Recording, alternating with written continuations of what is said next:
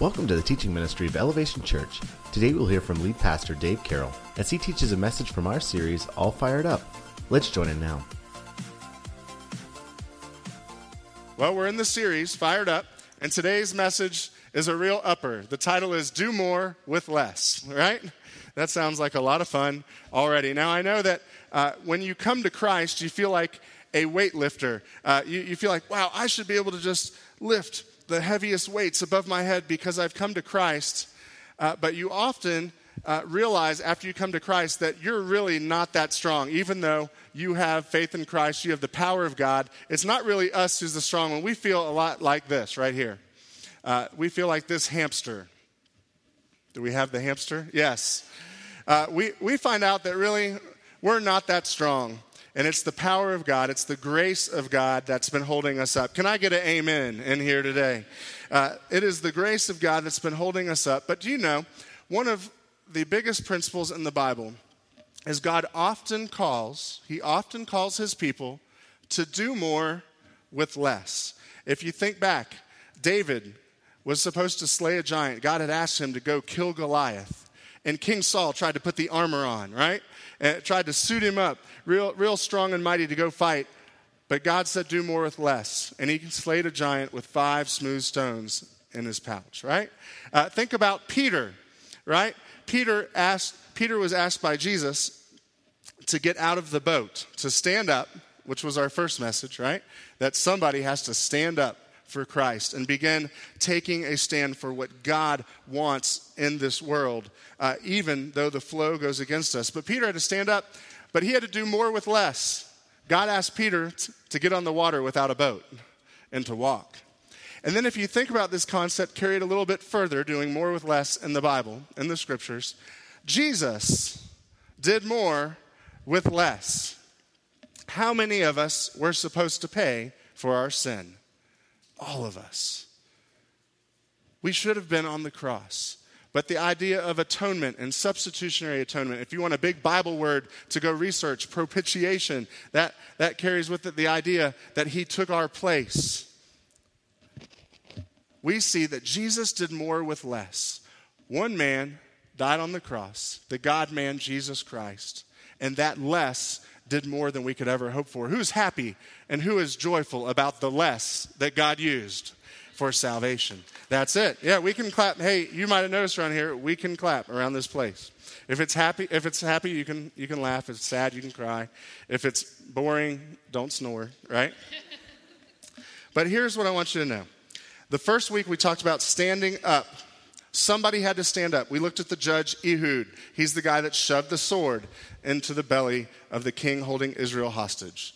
We also looked last week at Deborah. And while we have to stand up, we learned last week that we have to help people up because Deborah didn't get the glory. She did, she wasn't the one in the scriptures in Hebrews eleven who uh, was noted in the Hall of Faith, but yet she was the reason Israel claimed a victory by helping other people. But today, we have to understand this statement. It's your first blank. And by the way, if you're taking notes, you can flip over the program you received when you walked in today and write these down. And oftentimes, if you'll write them on paper, you can study them through the week, and God will impress them and stamp them on your heart.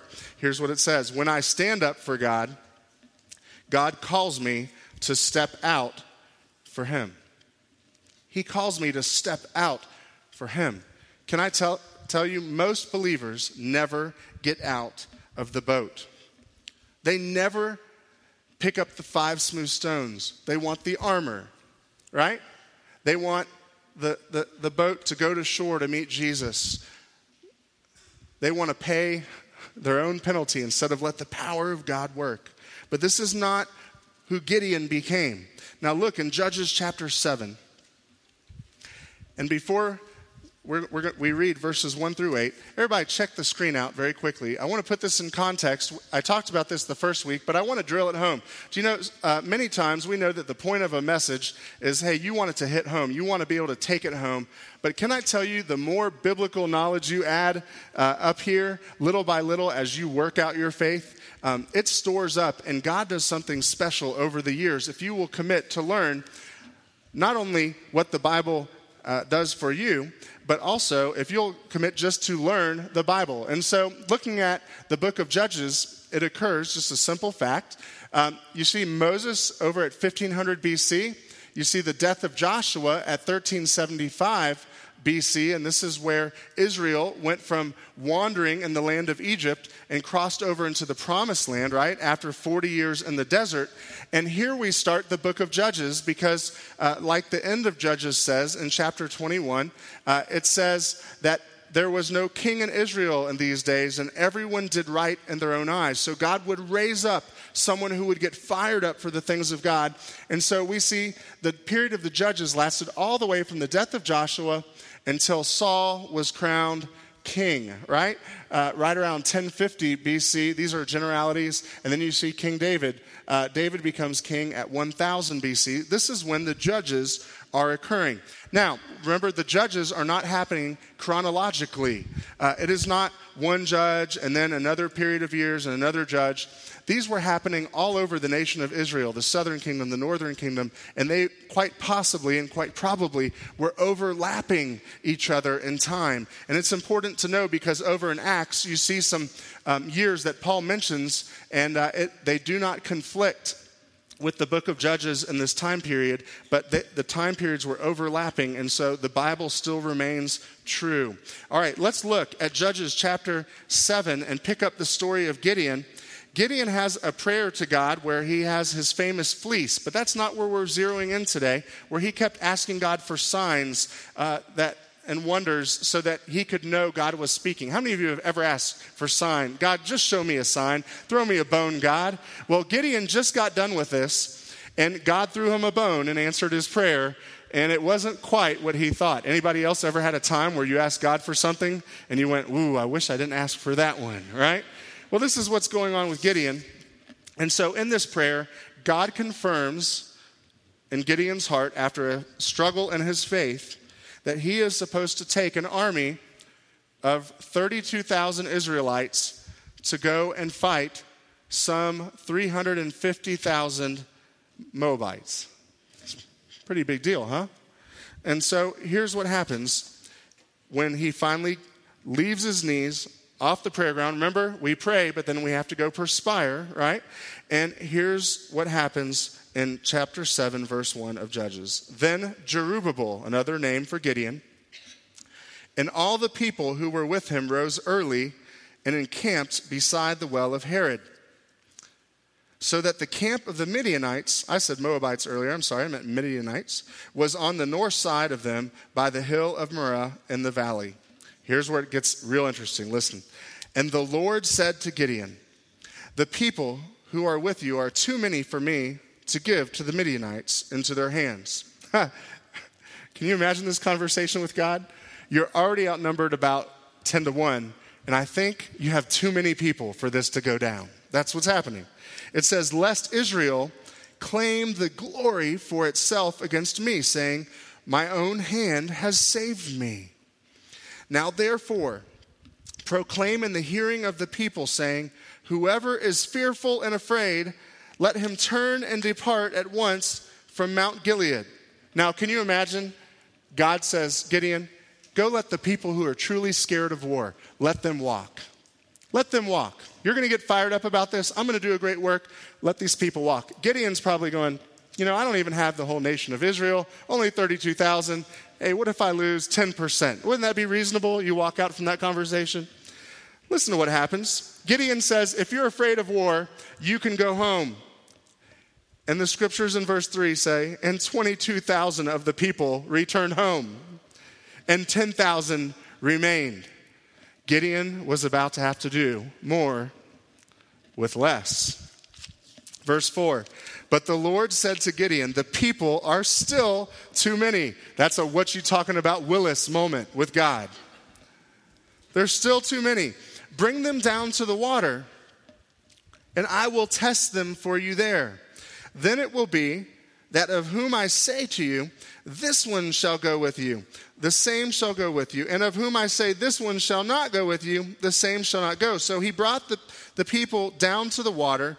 And the Lord said to Gideon, Everyone who laps water with his tongue, when they're thirsty, if they see, see the water, the body of water, and they put their tongue in it, their face, to try to drink, as a dog laps, you shall set apart by himself. Likewise, everyone who gets down on his knees to drink. And you can see Gideon going, oh no, oh no, please people, do this next thing. He says, and the number of those who lapped, putting their hand to the mouth, was three hundred men. But all of the rest of the people got down on their knees to drink water.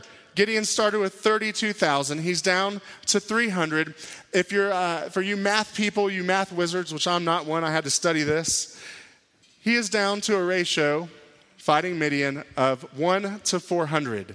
He has one soldier for about every four hundred soldiers of Midian, because they all got down to drink the water. Look at verse seven. Then the Lord said, who said it? The Lord said to Gideon, by the three hundred men who lapped, I will save you and deliver the Midianites into your hand. Let all the other people go, every man to his place. So the people took provisions and their trumpets in their hands, and he sent away all the rest of Israel. What an act of obedience. Can you imagine? He sent the rest of Israel away, every man to his tent, and retained those three hundred men. Now the camp of Midian was below him in the valley. Now, we've been following Judges. Typically, when a judge obeys God, what ends up happening? Israel goes and kicks some serious butt. You know what I'm saying? And so we don't have to read too much further. What ends up happening is that uh, Gideon becomes the leader of Israel.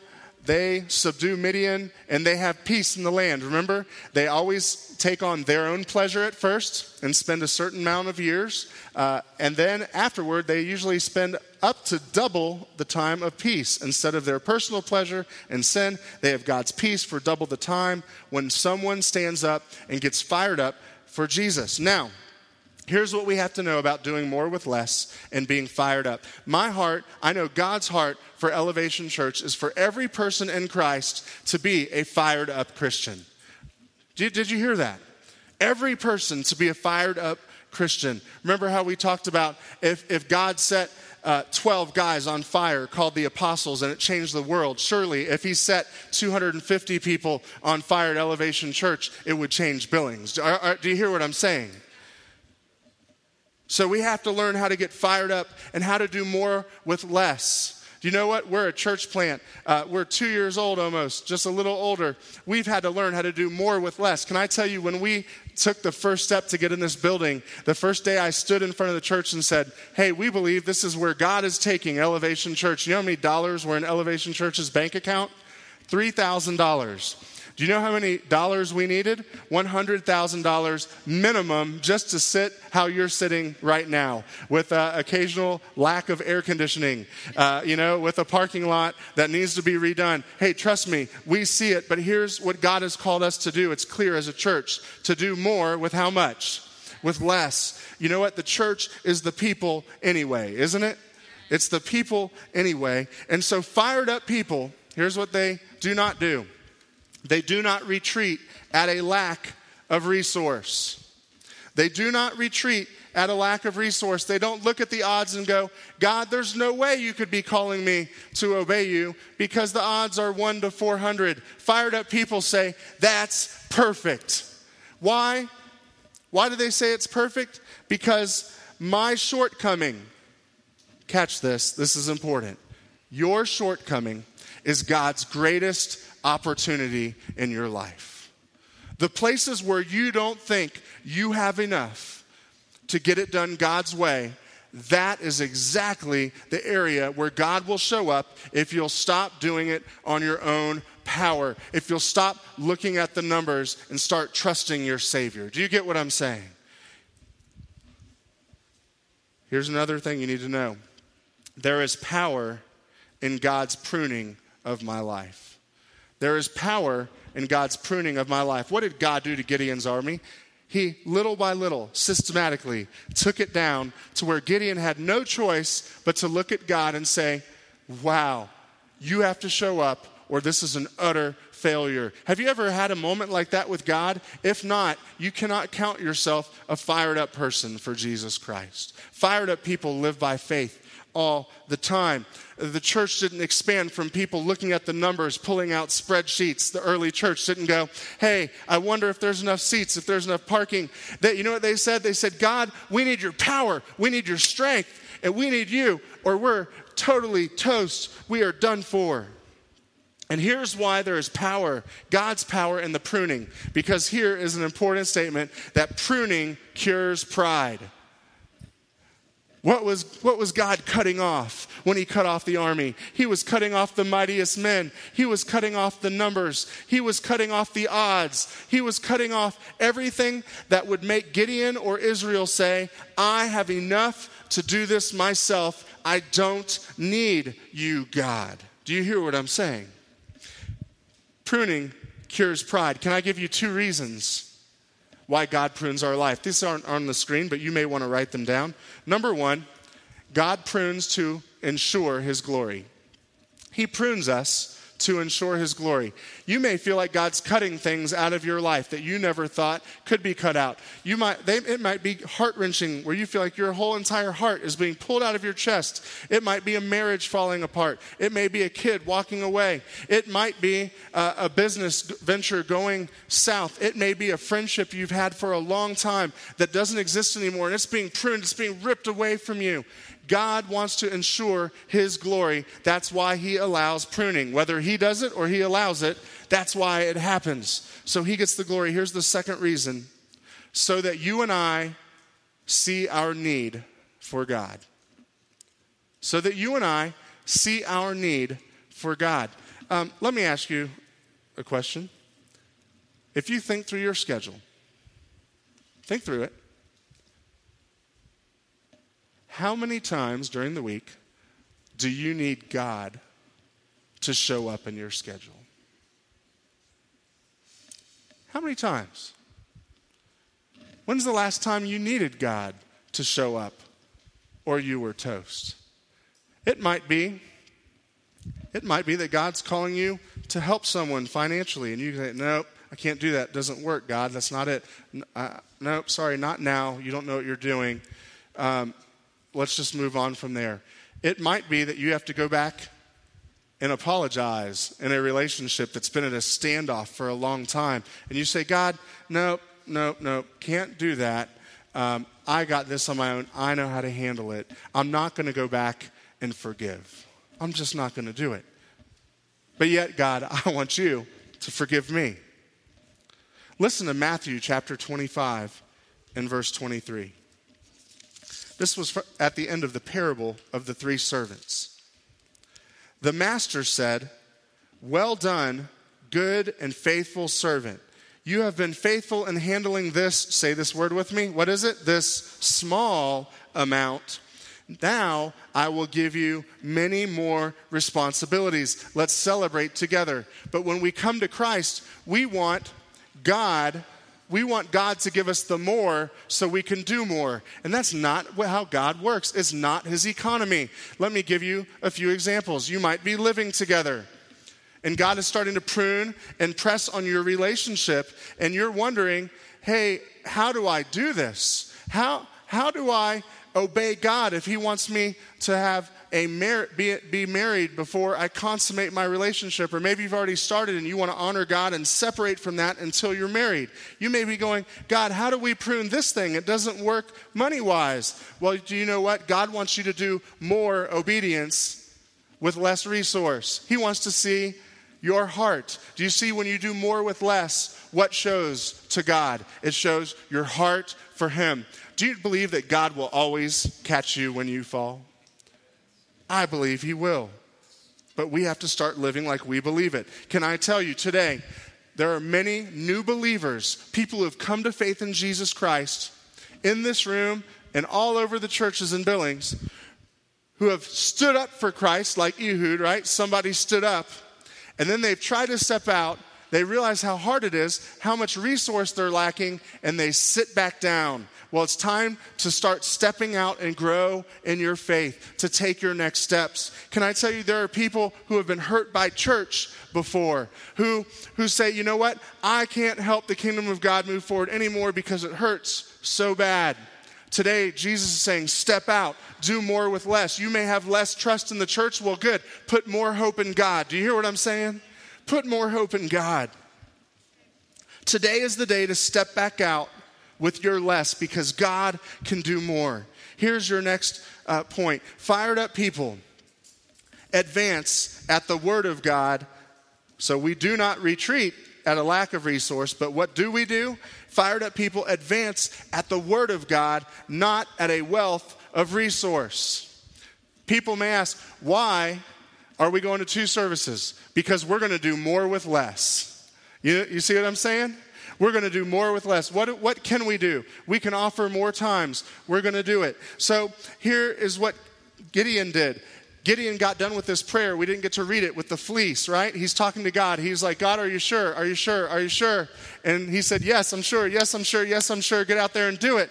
And then once he did it, he said, now go with your three hundred people. And what I love about Gideon, even though he was much like us, where he struggled, you know why he asked God three times? Because he didn't want to do it. He didn't have the faith to obey God, to get fired up about the things uh, of his kingdom, about spiritual things. And so uh, Gideon, he struggled, but when God said go with three hundred men, what did he do?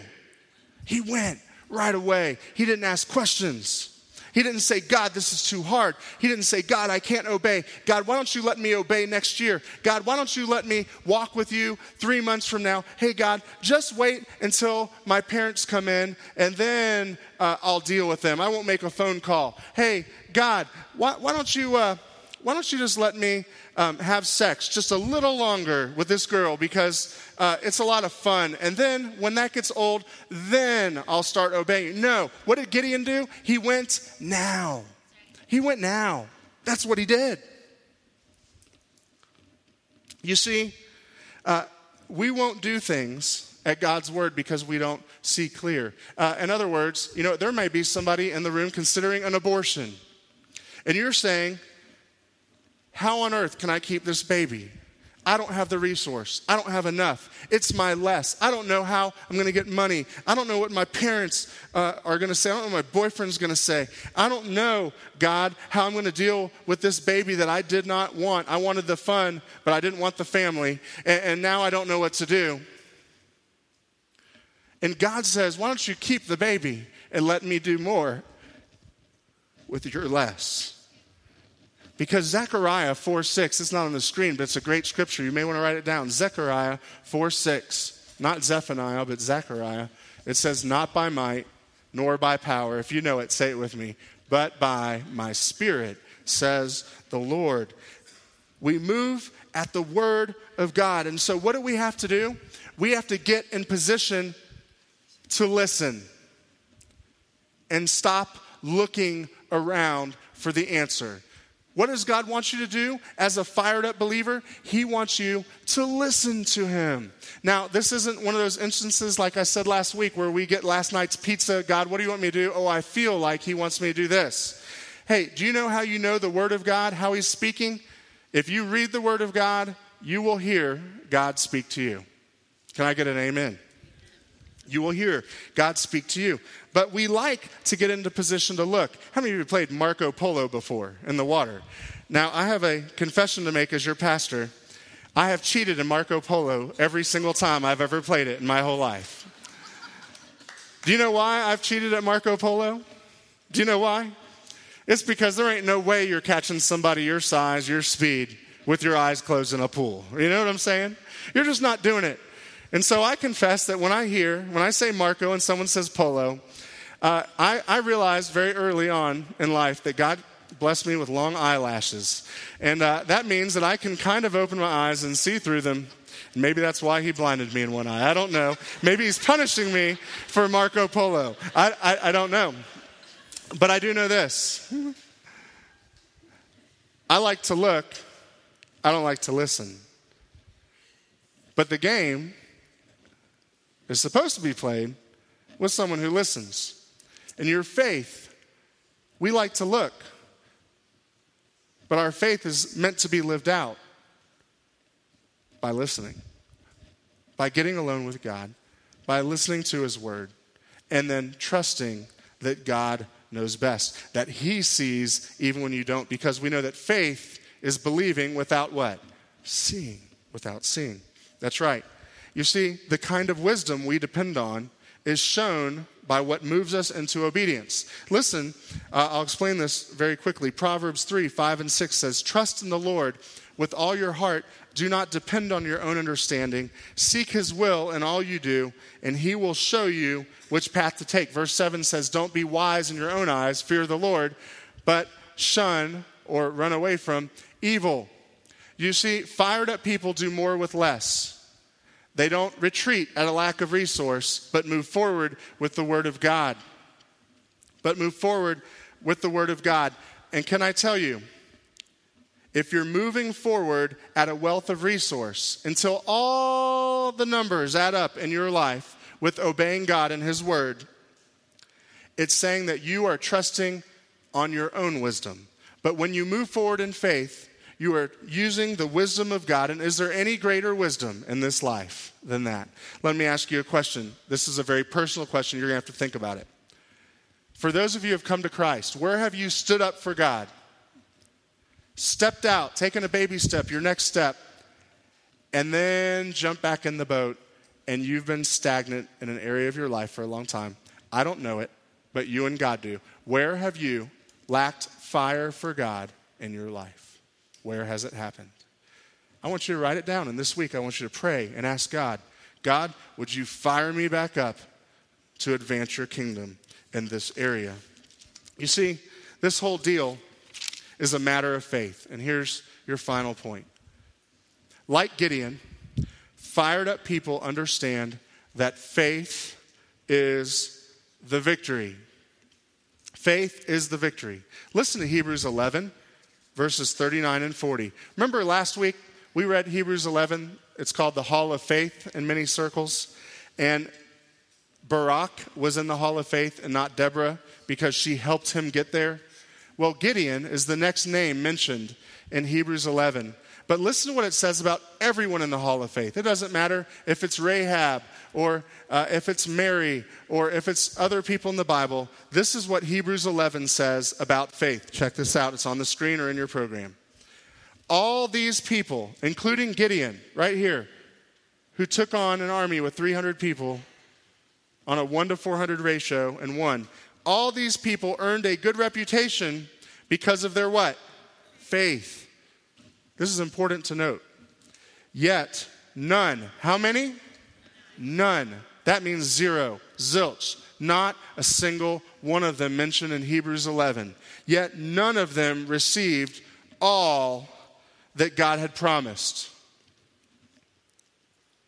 For God had something better in mind for us, so that they would not reach perfection or heaven or eternity without who? Us.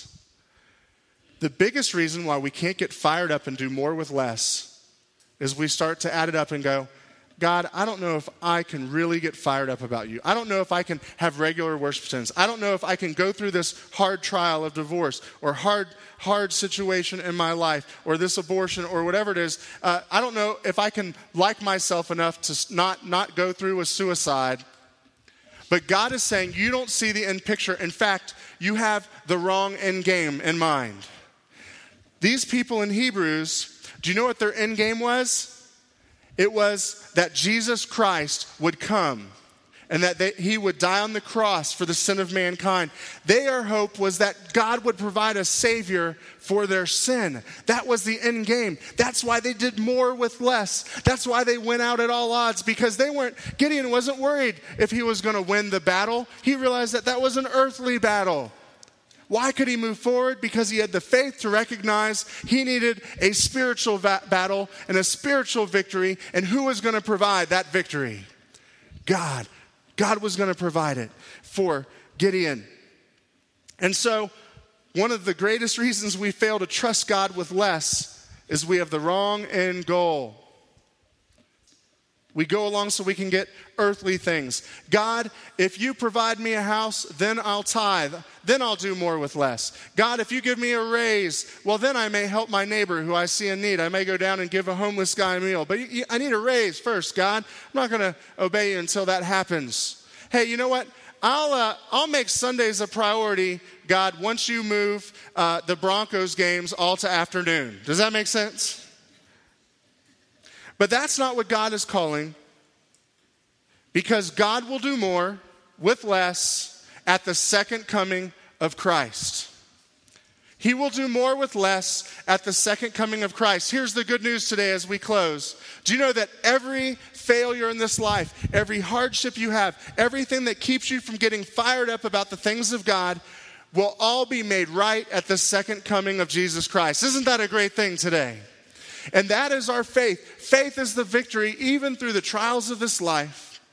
And it's why we can move forward even though we don't feel like we have enough. We can move forward obeying Jesus Christ. Isn't that a great truth today? That is a great truth. And so as we come to a time of response, I want to talk to the folks in the room today who maybe don't know Jesus Christ. And so I'd ask that every head be bowed, every eye closed. Today, maybe you need to see more happen with less, because you need less of yourself and more of Jesus Christ. In fact, maybe you need none of yourself, and you need to put your entire life at the feet of Jesus and understand how to live a life fired up for him.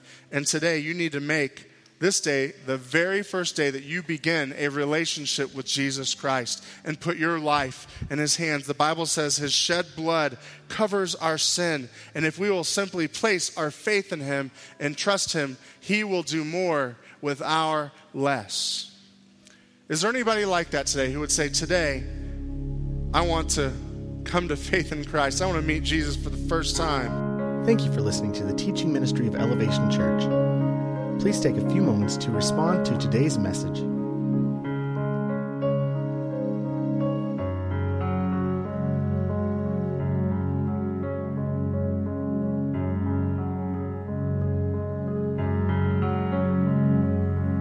If you have any questions or you have made any decisions, email us nextsteps at elevation billings dot com.